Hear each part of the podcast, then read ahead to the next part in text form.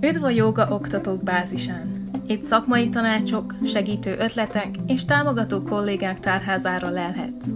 Eszter vagyok, és ha te is szereted a jogát, élvezed a pozitív hatásait az életedben, és szeretnéd mindezt magabiztosan és könnyedén továbbadni, akkor jó helyen jársz.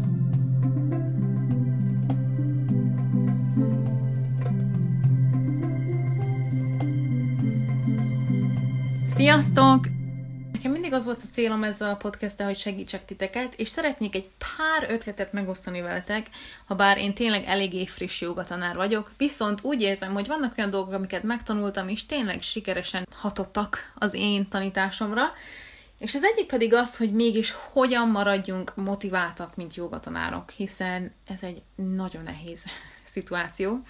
Nem tudom, hogy ti hogy vagytok vele, de a legtöbbször, amikor én jártam jogaórákra, vagy hát még mostanában annyira nem járok, hiszen nem lehet kimenni a házból, viszont amikor jártam, akkor mindig azt éreztem, hogy wow, ez a tanár olyan durván össze van szedve, hogy ez így értelmes magyarul, összeszedettek a gondolatai, egyik pózból a másikban olyan szépen átviszi nem csak a testi tanulást, a jogán belül, hanem ugye a lelki gondolatokat, az érzelmeket. Fú, tényleg mindig azt érzem, hogy fejlődnöm kell. És hiába, hogyha ugye eljöztök az én órára, akkor lehet, hogy ti is úgy érzitek majd, hogy, hogy Eszter, hú, milyen összeszedett, és tényleg wow, milyen motiváló mindig, pedig nekem is vannak rossz napjaim, sőt, mostanában nem voltam a legjobb um, lelki állapotban. Talán a férjem tud erről tanúskodni, szerencsére nem tud magyarul. Tehát, ezért gondoltam, hogy hozok nektek három kis tippet, hogy mégis hogyan lehetek motivált tanárok. Hogyha szeretnétek ezt a, ezeket a tippeket, le is tudjátok tölteni online, csak írjatok nekem egy kis üzenetet Facebookon, miután csatlakoztatok a csoportba, és elküldöm nektek PDF formátumban. És talán az első tippem, amit mondok, az nem fog nagyon meglepni titeket. Méghozzá az első tippem az az, hogy mindenképpen gyakoroljatok ti is. Legyen ez saját otthoni gyakorlás, menjetek el másnak az órájára, vagy YouTube-on nézzetek valamit, vagy egy másik joga alkalmazáson belül, de legyen meg a mindennapi gyakorlásotok. Mert úgy érzem, hogy üres kutból nem lehet meríteni, tehát hogyha nincs benned az a mindennapi, vagy folytonos, hogyha nem is mindennapi, de folytonos gyakorlás, akkor nem hiszem, hogy át tudjátok, át tudjuk mi érezni, hogy, hogy mégis mit éreznek a saját diákink, akik szintén nem minden nap gyakorolnak. Legtöbben ugye eljönnek heti egyszer vagy kétszer az óráitokra, vagy egyszer vagy kétszer elmentek hozzá privát órát tanítani, és utána semmi. Tehát tényleg oda kell figyelni, hogy nehogy olyan, abba esünk bele, hogy hát ugye csak egyszer láttak egy héten, tök mindegy, mit tanítok. Volt velem ilyen, szóval tapasztalatból beszélek. Viszont ugye ez, hogy gyakoroljunk, szerintem óriási nagy feladat, és nehéz. Számomra nagyon nehéz minden nap legalább fél órát, egy órát arra szánni, hogy csak úgy gyakorolják. Nekem kell egy úgymond egy ötlet, vagy hogy miért, és legtöbbször ez az, hogy mégis mit tanítsak a diákjaimnak ami szerintem nagyon jó, de vannak olyan pillanatok, amikor csak saját magam miatt gyakorlok, nem pedig az órái miatt, amik szintén nagyon jó uh, érzések. Viszont úgy érzem, hogy ebből ki uh, sikerül uh, kialakítanunk egy hobbit, egy mind, nem is egy hobbit, hanem egy mindennapi részét az életünknek, akkor sokkal nehezebb azt mondani, hogy pff, ma nincs rá időm. Szóval nem tudom, hogy hogyan segítsek, vagy hogyan lépek előre. Tehát számomra ez az egyik tipp, vagy megoldás erre az egészre. És a kis uh, letöltendő kiosztmányban, ami borzalmas magyar nem létező szó, azt uh, látjátok, lebontottam, hogy mégis szerintem mennyi, és ez az annyi, amit tanulnunk kell, vagy gyakorolnunk kell. Én Amerikában jártam iskolába egy ideig, és, vagy hát most is amúgy online tanulok, és ott ugye kredites rendszer van, és nagyon sok tanár úgy osztja be, hogy mennyire sokat kell tanulni egy tantárgya, hogy hány kredites, és azt megszorozzák egy különböző számmal vagy tényezővel, és legtöbbször az van, hogyha mondjuk ugye egy óra egy kredites, akkor hetente legalább egyszer annyit kell gyakorolni. Hogyha két kredites, akkor lehet, hogy heti kétszer annyit. Tehát mindig úgymond, hogy duplázódnak, triplázódnak. Volt olyan, ami 12 óra, és akkor néztem rájuk, hogy hát lehetetlen, mert még van öt másik tantárgy, ami ugyanennyit kíván, és nincs ennyi óra a héten. Viszont én lebontottam különböző részekbe, mert persze van olyan, hogy ugyanazt a tananyagot, vagy azt az elmét, elméletet nem egyszer fogod egy héten tanítani, hanem kétszer vagy háromszor, tehát arra úgy érzem, hogy nem kell ötvenszer felkészülni, vagy van, hogy megnehezebbedik a helyzeted, hiszen lehet, hogy van olyan órád, ahol nagyon sok különböző lehetőség, vagy nem lehetőségű, hanem adottságú diákod van, te úgymond mindig az arany középet keresed, és lehet egy, olyan pózokat, vagy olyan mozgást, vagy elméletet szeretnél tanítani, hogy mindenkinek kényelmes és jó, viszont az is lehet, hogy az nem lesz mindenkinek kényelmes és jó. Lehet, hogy valaki nagyon szenvedni fog, és nagyon le kell úgymond hoznod a szintet egy alacsonyabbra, vagy az is lehet, hogy valaki nagyon élvezni fogja, és többet akar, és látod rajtuk, hogy úgymond nem azt mondom, hogy unják, de hogy már ezerszer voltak nálad, és ezerszer megcsinálták ezt a poszt, és tudod, hogy többre képesek, mert ismered a diákaidat. Tehát ez is beszorozza, hogy mennyit is kéne erre gyakorolnod. Az a saját gondolatom, hogyha hetente tartasz egy egy órás órát, ahol kb. mindenki ugyanazon a szinten van, akkor valószínű arra olyan heti három-négy órát gyakorolnék. Lehet, hogy ötöt. Azért mondok ennyit, mert lehet, hogy ez most nagyon soknak tűnik, viszont, viszont azért mondok ennyit, mert ö, gyakorlás számomra nem csak fizikai gyakorlás, és ez biztos is így érzitek. Tehát lehet, hogy abból a öt órából két órát töltök el fizikai joga mozgásra, ugye megtervezem az órát, elgyakorlom, vagy csinálok egy pár hasonló folyamatot, vagy sorozatot magam, magamtól, és ugye azt segít nekem, de akkor még marad három óra, ebből egy órát azzal töltök, hogy egy podcastet, vagy egy YouTube videót megnézek, meghallgatok arról, hogy milyen légzés gyakorlatok segítenek különböző pózokban, tehát az is egy óra gyakorlás, és felkészülés, és utána marad két órám, amiből egy órát azzal tartok, hogy tervezem az órát, hogy kinézek pózokat, elolvasok részeket könyvekből, a maradék egy óra meg bármi lehet végül is, az meg lehet azzal töltöm, hogy relaxálok és meditálok. Tehát meg annyi különböző faktor, ugye, belejátszik ebbe, hogy mégis mennyit kell töltened egy ilyen órán, vagy egy órára felkészülni, mert, mert szerintem nem annyira könnyű így belelátni, hogy hogy mégis mit tegyünk, meg merre menjünk, hogyha egy órát tanítasz minden héten. Én azt is megnézném, hogy milyen szintű a tanítás, tehát, hogy mennyire van igény filozófiára a tanításon belül, mert akkor, hogyha van, hogyha valaki szeretne mélyebb filozófiát is tanulni a joga gyakorlatból, akkor azt a maradék egy órát arra tölteném, hogy azt tanulom, gyakorlom a mudrákat, a vidrákat, mindenféle különböző gondolatokat, amiket ugye ez egybesző, és, és utána ezt úgy, úgymond át tudom adni a én tanítványaimnak és a tanoncaimnak. Tehát szerintem ez egy óriási segítség, hogyha úgy gondolunk, ez, vagy úgy gondoljuk, gondol, úgy gondolkozunk ezekről a gyakorlásokról, mint egy ilyen felkészülés, hogy mégis mennyi az az idő, ami tényleg segít ebben a, az órában. A másik, második ilyen kis segítségem ezzel kapcsolatban, tippem, hogy mégis hogyan maradjunk motiváltak, hogy nézzük azt is meg, hogy mi személy szerint hogy érzünk egy-egy óra után. Hiszen ahogy minden diák, ugye nekik is nagyon fontos az, hogy hogy éreznek egy aktív óra után, nekünk is nagyon fontos, mint tanító, megfigyelni, hogy mi hogy érzünk. A, mikor legközelebb tanítasz mindenféle különböző helyeken, akkor esetleg azt is figyel meg, hogy hogy érzel mielőtt elkezdett tanítani. Nekem voltak olyan joga óráim, ahol utáltam jogát tanítani, Az egyik ilyen hely olyan volt, ami egy ilyen óriási stúdióban volt, több méteres belszínnek hívják ezt. Fú, halljátok a magyar, megint kiakadt.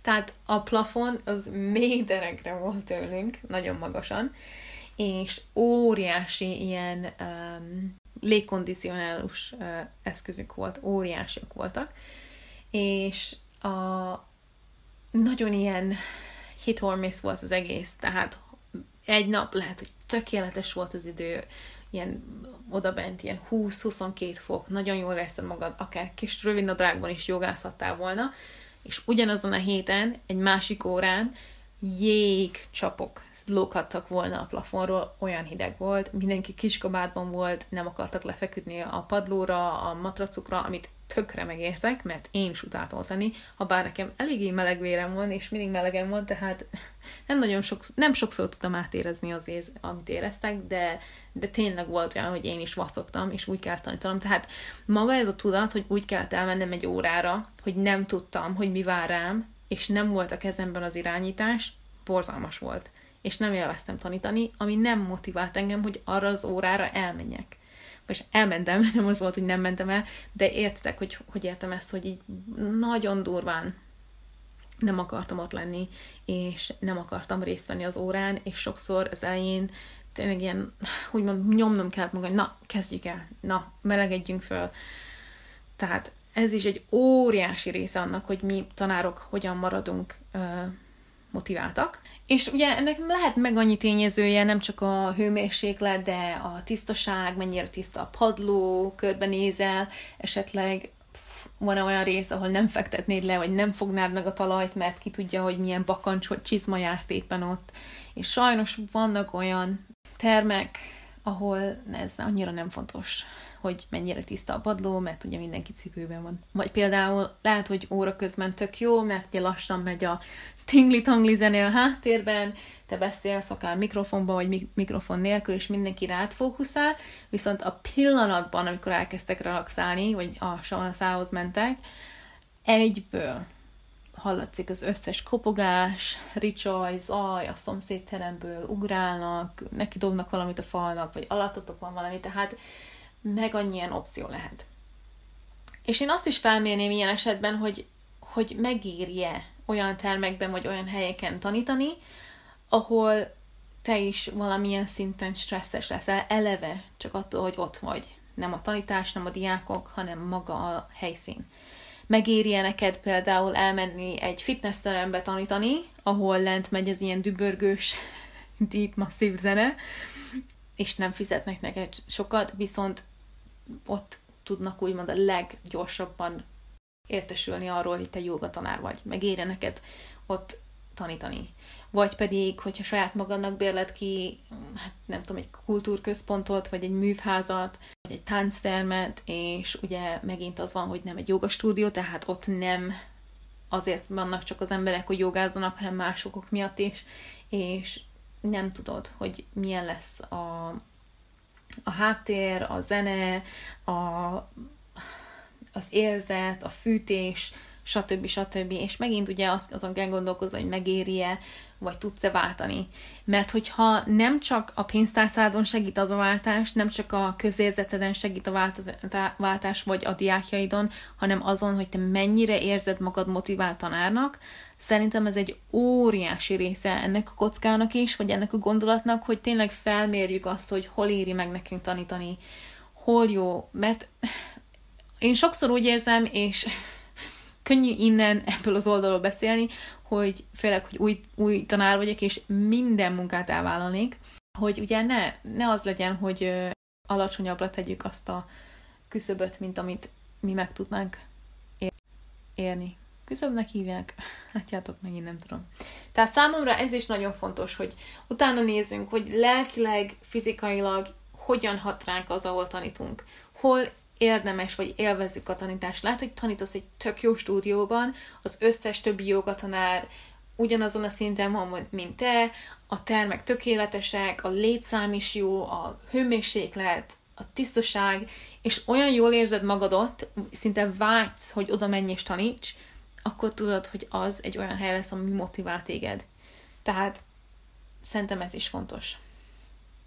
És valahogy ehhez kapcsolódik a harmadik kis aranyszabályom is, ami az, hogy vedd körbe magad segítő gondolatokkal, olyan emberekkel, akik tényleg egy szinten vannak veled, motiválnak, segítenek téged, anélkül is, hogy próbálnának. Tehát én őszintén jogatanár lettem ugye 2018 nyarán, és utána egy olyan négy-öt hónap múlva fedeztem fel egy csoportot Facebookon, ahol ebben a csoportban mindenki jogatanár volt, vagy uh, jogaterapeuta, és állandóan azon voltunk, hogy egymásnak segítsünk.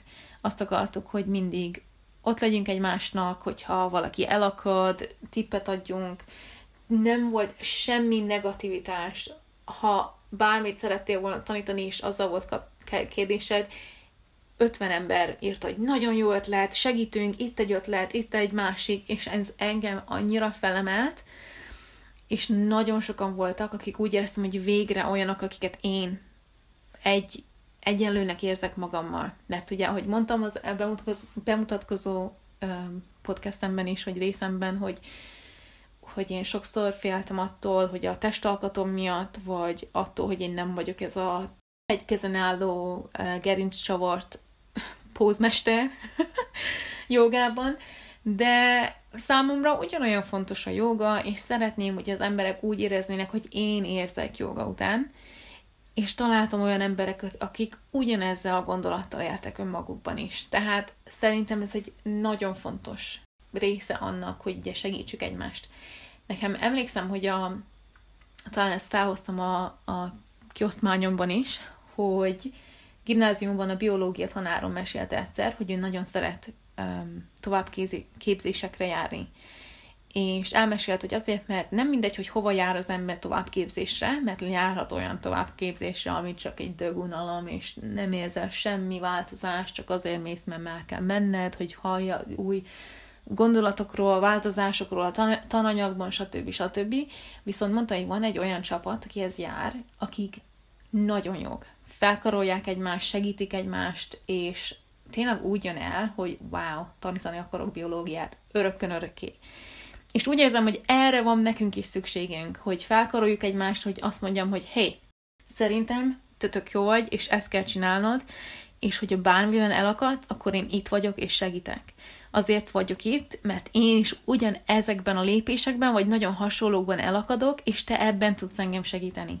Közösségi szellemet szeretnék létrehozni, ahol ahol mindig összefogunk, segítünk egymásnak, és azért vagyunk ott, hogy a másiknak is jobb legyen, és ne nehezebb, hanem tényleg, ha bármiben elakad, hogyha nem érzed magad motiváltnak, hogy ez nincs kedvem tanítani, hogyha valami negatív, rossz történt az életedben, amit nem nagyon tudsz hova tenni, és hatással van a tanításodra, és megkérdőjelezed, hogy miért is tanítok, miért nincs kedvem tanítani, akkor mi ott lehetünk, és azt mondhatjuk, hogy semmi baj, megértjük, ezzel nincs gond. És talán ezek után szeretném negyedik vagy három plusz egy tippként elmondani nektek, és szerintem nincs baj azzal, hogyha jogatanárként úgy mész be egy órára, hogy őszintén elmondod a diákjaidnak, hogy figyeltek, a magánéletemben nem túl jók éppen a dolgok, és nincs erőm mondjuk olyan jogát tanítani, amit eddig tanítottam, majd kicsit másabb lesz a helyzet. Volt ilyen, hogy így tanítottam voltak nekem is nehézségek az életeim, az életeimben, és nagyon érdekes volt, mert van egy diákom, egy, aki elég jó barátom most már, és ő mindig jött az óráimra, és hétfőn, szerdán, csütörtökön és pénteken ott, voltak az ó- ott volt az óráimon, és hétfőn, hétvégén nagyon rossz um, hangulatom volt, és hétfőn úgy éreztem, hogy nincs kedvem semmit tanítani, itt az új hét, uh, semmi ilyesmi és próbáltam normálisan, ugye, ahogy csak szoktam tanítani, jókedvűen, viccesen, viccelődve. Amint vége lett az órának, mindenki ugye hazament, elpakolt, ő odajött hozzám, és megkérdezte, hogy mi a baj. Mert látta, hogy, hogy nem, nem vagyok önmagam. Nem próbáltam átszázni, hogy bármi baj van, még beszélgettem vele utána erről is. Mivel nem tudjuk átszázni, mi is emberek vagyunk, szerintem az a leges, legegyszerűbb, és talán a leg, hogyha őszinték vagyunk a diákjainkkal. hiszen mi is azt szeretnénk egy tanártól, hogy nem tetheti azt, hogy minden rendben van, azt mondjuk, hogy na, ez az mi életünkben nem baj, mivel mi ezt a nagy lelki, testi egyesülést már felfedeztük, pedig tökre nem, mert ugye ez egy folyamat. Óra elején könnyen bejelentjük, hogy a héten nem, nem tudok mondjuk hatha jogát tanítani, inkább yin jogára szeretnék fókuszálni a héten, mivel úgy érzem, hogy egy kicsit szeretnék lelassulni, egy kicsit szeretnék a pillanatban maradni, és kevesebbet gondolkozni azon, hogy mit csinál a testem, és jobban arra fókuszálni, hogy mi van a lelkemben, milyen gondolatok szövődnek a fejemben, és azt valahogy harmonizálni a testem nyugodtságával. És ez teljesen minden rendben van. Nem kell azt tetetnünk, hogy mi meghódítottuk a világot, úgymond megtörtént bennünk ez a felismerés, vagy ez a felvilágosodás, ez nem, nem mi mindennapi, egyszerű, hétköznapi emberek vagyunk, akik jogát használnak arra, hogy segítsék az olyan pillanatokban a nehézségeket, vagy a kérdőjeleket az életünkben, amikor máshoz már nem tudunk fordulni. Ugyanez a tanácsom számotokra, a másik három tanács mellett, hogy merjetek önmagatok lenni, azok a diákok, akik ott vannak miattatok, meg fogják érteni, és szerintem merem azt, kockáztatom azt mondani, hogy jobban fognak titeket kedvelni, közel fognak hozzátok, vagy közel fogják magukat érezni hozzátok, és támogatni fognak titeket jobban, mert látják rajtuk, hogy őszinte szívből tanítasz, és nem pedig könyvből, vagy úgy gondolod, hogy itt az ideje, hogy taníts.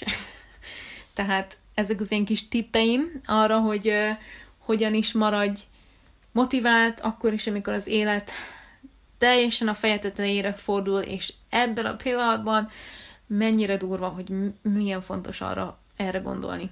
Hogyha szeretnétek a Facebook csoporthoz csatlakozni, akkor megtalálhatjátok a Facebookon a Yoga Oktatók bázisán. Ugyanez a név az Instagramon is, és hogyha szeretnétek velem kapcsolatban kerülni, akkor ott tudtok üzenni, vagy pedig uh, esetleg e-mailt küldeni az ester.browning at gmail.com kukacgmail.com Tehát a Eszter, az ahogy írjuk magyarul, pont b r o w n i n g kukac gmail.com Remélem, hogy a következő epizódban is itt lesztek, addig is minden jót nektek, sziasztok!